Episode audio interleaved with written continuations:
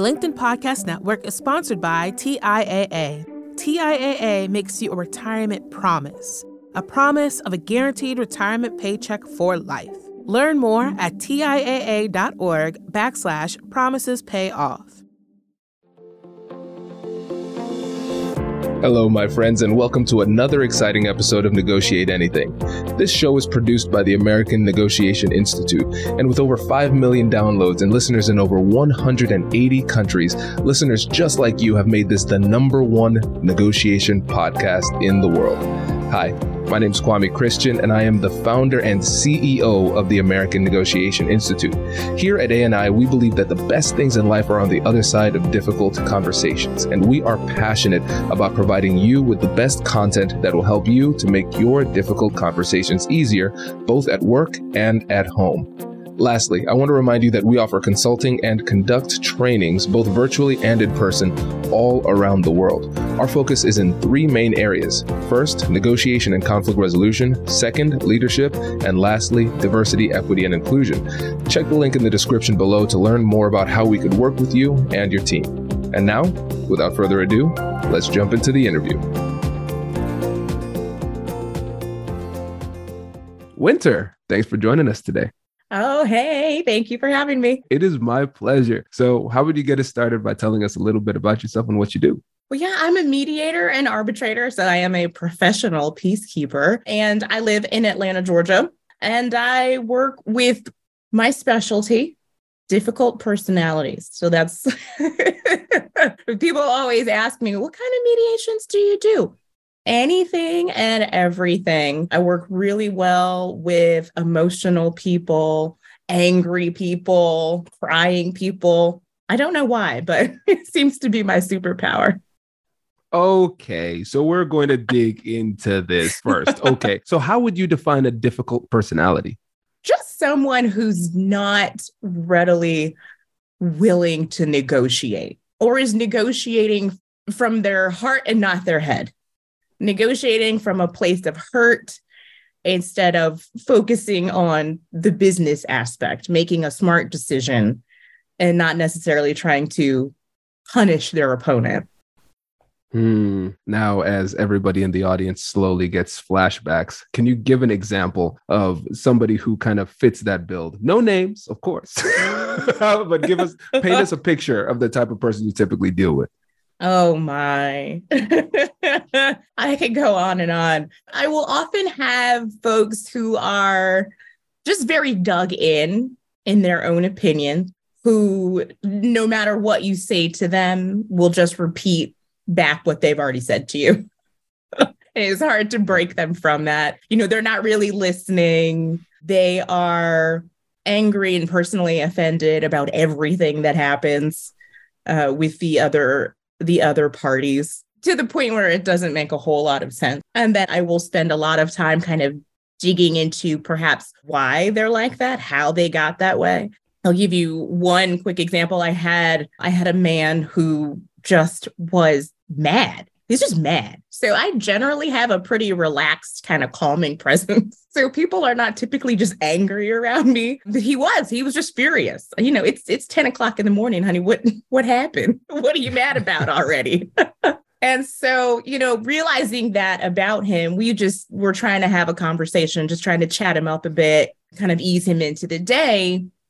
So I asked him about what he did over the weekend, and he told me he got his final divorce decree in the mail. Well, there we go. I see mm. why you're unhappy today, sir. So, those are the kinds of things that I will deal with. So, people who typically are upset about something and it's being manifested in a strange way in their negotiation. Now, sometimes they're legitimately upset about what's happened in the lawsuit, of course, but often they are not. and I deal really well with that. This is perfect. I love this response because I think we can all identify and relate with this type of situation because we've all had situations where somebody is emotional and they might seem irrational and things like that. And I'd be interested to hear your thoughts about this question. It was my favorite question yesterday. I was doing a keynote in Corvallis, Oregon, a city I did not know existed until I arrived. And me either. It's new to me. yeah, th- apparently that's where Oregon State is. So now it makes sense. But somebody said, What do you do with somebody who is irrational in a negotiation? And so, how would you answer that question? I let them talk. I just let them talk because eventually they will get to the point where they're giving you some real information. You know, people who are are not rational are not rational. So there's they may be talking about all kinds of random things or simply repeating themselves, but given enough time, people will fill the empty space and you'll finally get some information. So that's typically what I do. I just encourage them to talk. So I tell people when we start the day, I'm never, ever going to interrupt you. Today is about you. So I need to know what you're thinking, how you're feeling, how things are going for you in the moment you just let me know whatever you want to talk about. If you want to talk about handbags, we can talk about handbags for a while. You pay me by the hour, so maybe you don't want to do that, but we could if you want. and then we just kind of get going, focusing on how they feel and less about what they say is super helpful as well.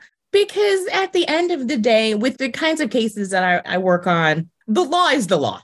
We're going to apply the facts to the law and we're going to get the same answer eight out of 10 times. It just is what it is. It's a matter of walking someone from A to Z, right? So, however we get there doesn't necessarily matter.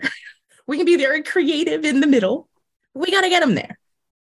I love this response. Yeah, I'm the exact same way. And I, I laughed when I got that question because I said, I mean, uh, you are lucky if you're dealing with anybody rational in these difficult conversations. I don't, I don't expect Great. rationality in these conversations, but mm-hmm. I'm glad when I get it. And you're absolutely right. You, letting them talk and eventually something relevant will come up. And in order to do that, it seems like you tell me what you think about this. Number one, it takes a lot of patience because it will take sometimes a lot of time to get to that relevant detail. And then number two, it takes a lot of faith in your own skill set because this isn't something that was specifically planned. We didn't say, well, they'll say this irrational thing, which would lead to mm-hmm. this thought that is completely irrelevant. We didn't see that coming, but you have to have faith in your skill set to say, whatever it is that they say, I know that I have the skills to navigate the conversation effectively. And so let's let's address the mindset first a lot of times people are really busy and they can feel that pressure, that time pressure in those conversations.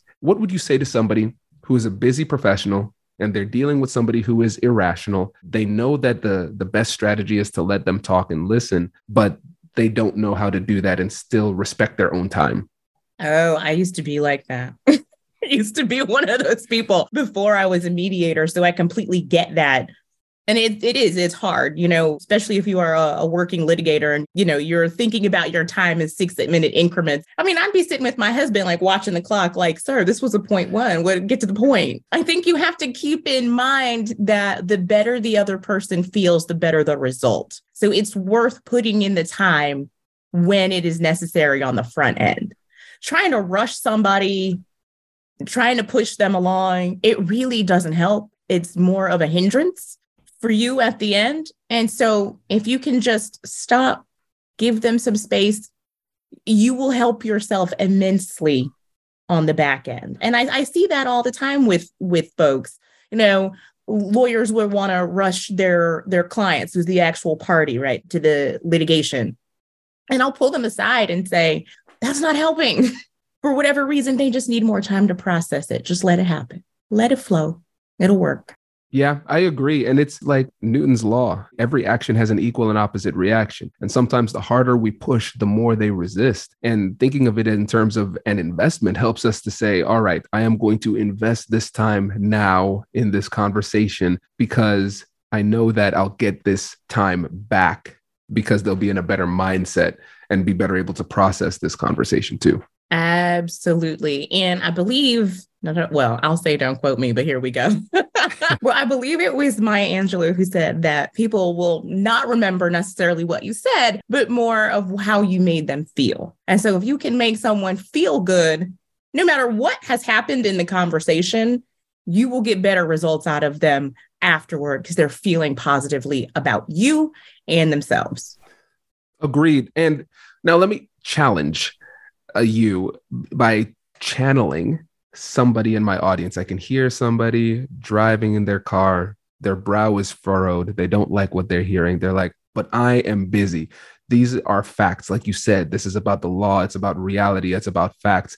I don't have time to waste just playing with people's feelings. They should get on the same page. And so, what would you say to that person? That listening to someone's feelings is not a waste of time, period. That is just something you're going to have to learn and accept. There's no way around it. The more you push someone who is not emotionally ready to move on or make a decision, the more dug in they get, the worse it becomes for you. It's just like we were talking about, like you have to stop. You don't have time to not stop. Does your company invest in professional development training? If you believe that your team would benefit from a negotiation workshop, all you need to do is go to our website, fill out the workshop request form, and then we'll set up a time to chat. These workshops are completely customizable and we've done them all around the country. Negotiation and conflict resolution skills are beneficial across all professions, but they're especially useful in procurement, purchasing, sales, sourcing, and contract management. Our calendar is filling up quickly, and we even have some workshops scheduled for next year. If you think you might want one, I'd suggest reaching out soon so you don't miss out. Check out the link in the description to learn more, and we will be right back after this. The LinkedIn Podcast Network is sponsored by TIAA. In the last 100 years, we've seen financial markets swing, new currencies come and go, decades of savings lost in days, all showing that a retirement plan without a guarantee, quite simply, isn't enough. So, more than a retirement plan, TIAA makes you a retirement promise a promise of a guaranteed retirement paycheck for life, a promise that pays off. Learn more at TIAA.org backslash promises pay off. I was just thinking, as you were saying, uh, you and I both have studied ADR, alternative dispute resolution. We we know these processes and everything. Now that I think about it, there's no negotiation methodology that's like this guarantees quick deals, and you don't need to listen to anybody, and you could just bully through the conversation. It doesn't exist. Anybody who says that exists is lying. exactly. Exactly. No i'm with you and i think it's so important and, and listeners i want you to recognize this important point here. Right now thus far we've talked about more so process and mindset the mentality that you take into these conversations and a lot of times we focus so much on tactics and strategies that we miss this human element and forget the power of simply listening and empathizing and taking the time to show that respect to somebody. Again, just setting that stage is really the foundation for persuasion. Amen. I love that. I love the way you said that. Thank you. Thank you. I was reading. I have cue cards. You don't, people can't see it. well, I'm convinced and it was fab. So. Thank you. Well, let's talk about your methodology, which is really exciting. The four cornerstones of mediation. Can you tell us about that? Yes, yes. So the four cornerstones are emotional intelligence, cultural knowledge, cultural immersion, and genuine empathy. So I came up with these uh, as a pretty new mediator. So I was very gratefully, I should like, I don't know, pat myself on the back, something, but I was very busy to start. And, you know, I did, I had that kind of impatient mindset you know, kind of still in the back of my in the back of my mind. But I realized pretty quickly that that wasn't going to work. These were the things that I needed to be focused on. And when I did focus on all four of those things, it was a game changer. It was a game changer. I started seeing a lot of breakthroughs in folks that I might not otherwise have seen. So when you talk about really dealing with that human element, that's what this is about. Oh, I am intrigued. Where do I start? Let's start off with let's just go straight through the four. So okay. emotional intelligence. So, emotional intelligence, we hear about it pretty commonly these days, but I think a lot of people don't really understand what it is. So, it's about how you see yourself and whether you understand how you and your actions implicate the world and have an effect on the people around you. So, do you understand how you feel?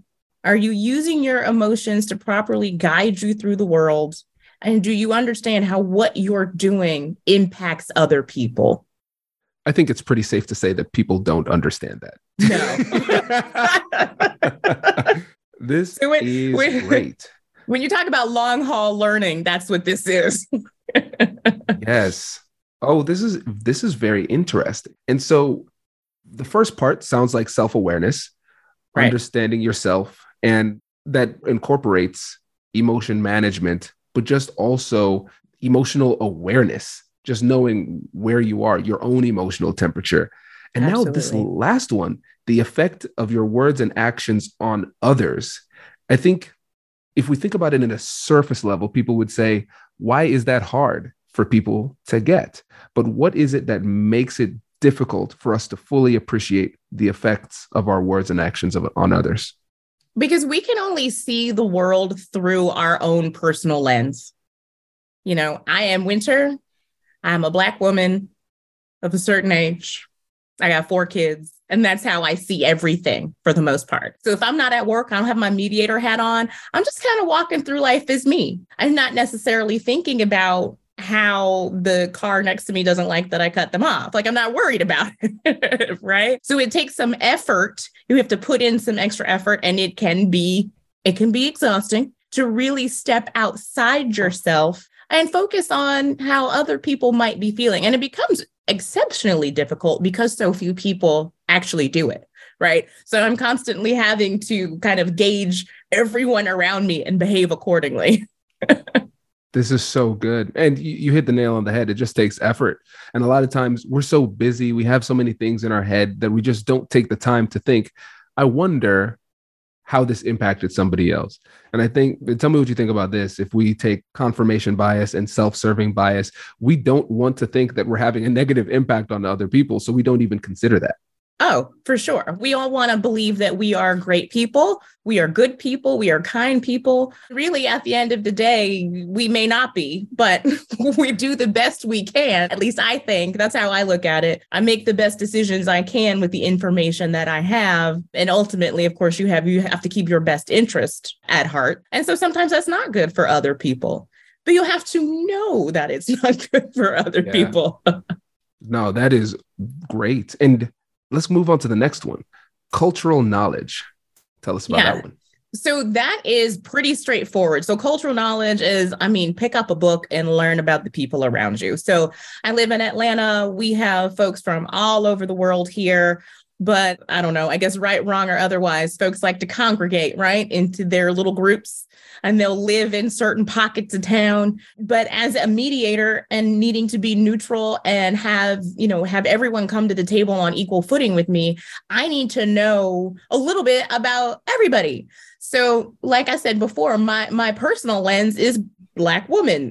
so, if someone is not that, I still need to be able to understand them and to help them. So, I see a lot of folks who are Vietnamese, for example. So, what do I do? I will pick up a book and learn more about culture and history just to get a baseline. You know, you don't want to do something as simple as, you know, shaking someone's hand when in their culture that's rude. Well, you've screwed it up already. Yes, and you're you're so right. I, I remember one of the because I, I mediated for a while, and I remember one time I was I reached out to shake a woman's hand, and she didn't reach back out. And in her the brand of Islam that she practiced, that it was not appropriate for me to try to shake her hand. And so Right. thankfully there was an interpreter there who explained that to me. But you know, I just went in with my cultural lens on, and I didn't even I didn't stop and think. And I think a lot of times when it comes to cultural intelligence, it really just comes down to simply knowing when to pause and ask yourself, what is the best thing to do in this situation? Otherwise, we just flow through on autopilot. Kwame, American, Caribbean American, we all shake hands. Boom, right there. That's how I show respect. And it's like coming in as a cultural attack in that world, right? I guess And I just I just got lucky that you related to that example. yeah, yeah, it was good. It was good. I think about that one all the time because we're doing. We, there's a, a cultural intelligence module in our course in negotiable, and I was thinking about some of those experiences that I had. And again, this is going to happen. And it, we reading books. There's there's a great option. Thinking about watching movies. That's another good option. Just think of imagine going to a Vietnamese restaurant, like an Right. authentic Vietnamese restaurant, right? And Right. those type of things are great ways to experience different cultures and, and learn. Right. And I use that example a lot too. Go to the restaurant and sit and be quiet. Don't go in like, you know, forcing folks to try to talk to you, right? Go in and watch. You learn a lot just by watching. Absolutely. And I'm assuming, but I want to ask, is that what you mean by cultural immersion, which is the third pillar? It sure is. There's a gold star with your name on it. I love it. I love it. So tell us more about that. Well, yeah, so that's really important. That's when you put your knowledge into action, and that's how you remember it and make it part of who you are. So, when I was in college, I did a year abroad in Madrid. So, that was as immersive as it could have been. I went to a Spanish university, I lived with a Spanish family, I did all the things. And so, I learned more than I ever could have picked up from a book you know? And so that for me was key. It was totally clutch. Can I say totally clutch on your Absolutely. Your podcast. Absolutely. I endorse totally clutch. And I love that example too, because the interesting thing is that the Spanish culture in Madrid is different from Latin American culture as well, because I Yes. studied in Ecuador. And the person that I went with, he actually lived in Spain for years. And he was talking about how challenging it was culturally to make that Mm. shift to living in Latin America versus living in Spain. And it's just interesting to see as you get deeper into these cultures, you start to be able to see like the differences intraculturally as well. Because from the outside looking in, you might just say Spanish. Very different.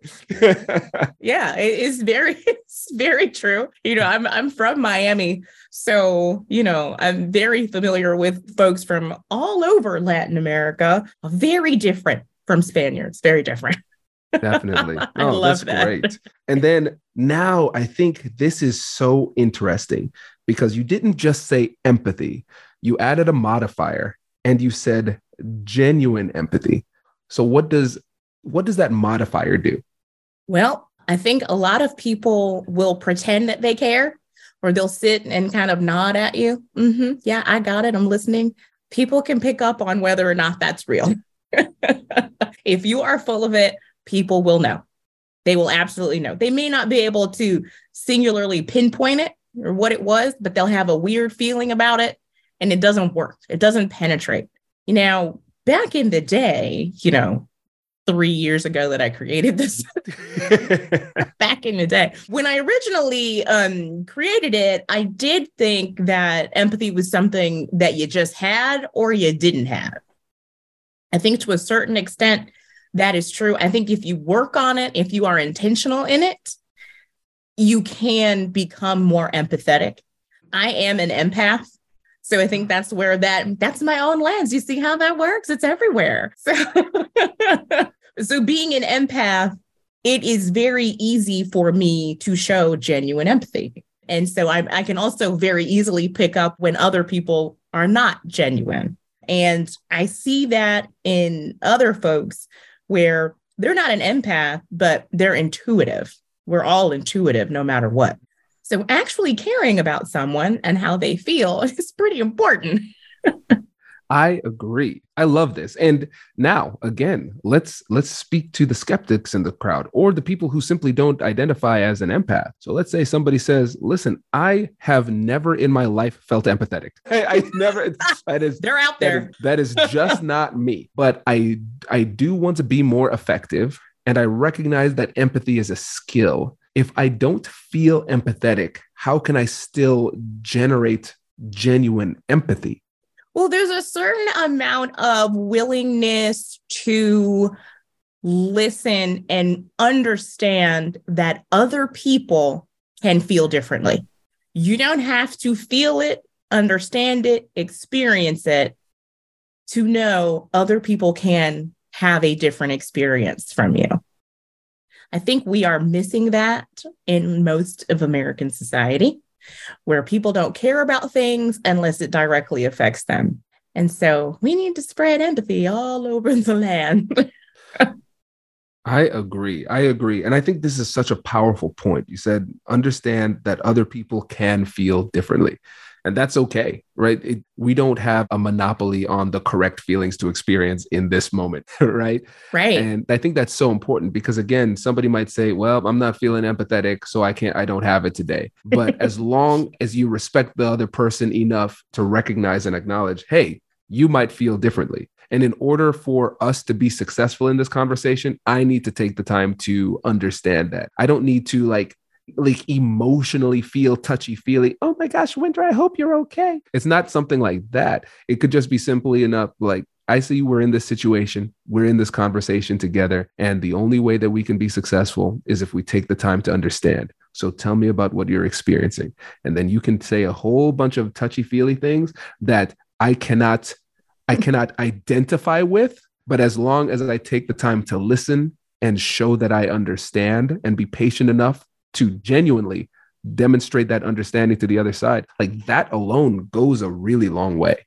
1000%. You know, just last week, I had a situation where we'd been going for like seven hours in this mediation. We were getting nowhere, but nobody wanted to give up. So we at least had that going for us. and eventually I said to one of the parties, Is there a universe in your mind that you can imagine where someone may not agree with you. Is that possible? Can you understand that that, that is a reality? The answer was no. They literally responded no. There's no way someone could disagree with me. I said, Well, I have to be honest with you because I think we're at that point. I disagree with you. I personally disagree with you. Now, as your mediator, I'm going to let you know again the folks in that room disagree with you too. So if we went before a jury, you could have people who agree and disagree. They're not all going to agree with you. That will never happen in the history of anything that 12 random folks from whatever part of the country are all going to agree with one thing wholeheartedly. It's just not going to happen. So it was very, very strange how that went down. But once we, you know, I got them to admit that they really just could not fathom that someone could disagree with them. Like it just seems so irrational and crazy. I was able to back them up and tell them, you know, logically, like, I understand you. I hear what you're saying. You really believe this to be true, but not everyone does. And so, whether you think that it's okay or not, this is where we are. So, in order to eliminate some risk, let's go ahead and concede on a few points just to get past the hurdle. Oh. And it oh. worked. We got it settled. That's so I say we, I'm taking the credit though. So I'm just gonna say me. I I did it. Good. Take that win. I love that. And I think listeners, we we have to understand the nuance of this because this was exceptional. Because think about this. Sometimes people can agree to disagree. And in this situation, this person wasn't even agreeing to disagree, right? Which is a pretty wild circumstance. And so even though the person could not fathom that other people saw the world differently, they could, or let me let me rephrase that, they couldn't fathom how somebody could see the world differently, but they could understand the reality that other people saw the world differently. And just that little nuance was enough to move things forward because a lot of times we get stuck on these points where we feel like common ground means that I need you to agree with me on this point, and we get needlessly stuck. And then we need to recognize that instead of thinking about it in terms of common ground, if we start thinking about it in terms of common understanding, I understand what yeah. you think and what you believe and how you got there. I might disagree, but I can understand that. And then we take the time, you reciprocate by saying, okay, now I can understand what you believe and how you got there. I disagree, we can now move beyond that point and figure out right. what the agreement looks like going forward. That's so right. powerful. Nail on the head right there. Yeah, for sure. I love it. Listen, let's let's end with some positive momentum. I'm about to shift into parenting mode, so you know I need to take my wins when I can oh, get it. Because you're about to get beat up. I know, I know. Winter, I really appreciate you spending time with us today. Before you go, can you remind the listeners about your practice and how they can get in touch with you? Look me up anywhere. And thankfully, I have this very unusual name. I shouldn't say unusual, I should just say gorgeous name. Easiest way to find me is winterwheeler.com. And you can find me on LinkedIn. I'm pretty active there. I'm the only Winter Wheeler. Thank you. Congratulations! You've just joined an elite club. By listening to a full episode, you're now officially on the Negotiate Anything team. So, welcome aboard. What most team members do is they subscribe to the podcast because that allows them to automatically get the latest episodes of the show. The best things in life lie on the other side of difficult conversations. Keep learning, keep practicing, and keep getting better. Your relationships will improve, your career will soar, and you'll have the confidence you need to get the most out of these crucial conversations. Again, thank you for joining the team. We're excited to have you, and I will see you in the next episode. I'll catch you later.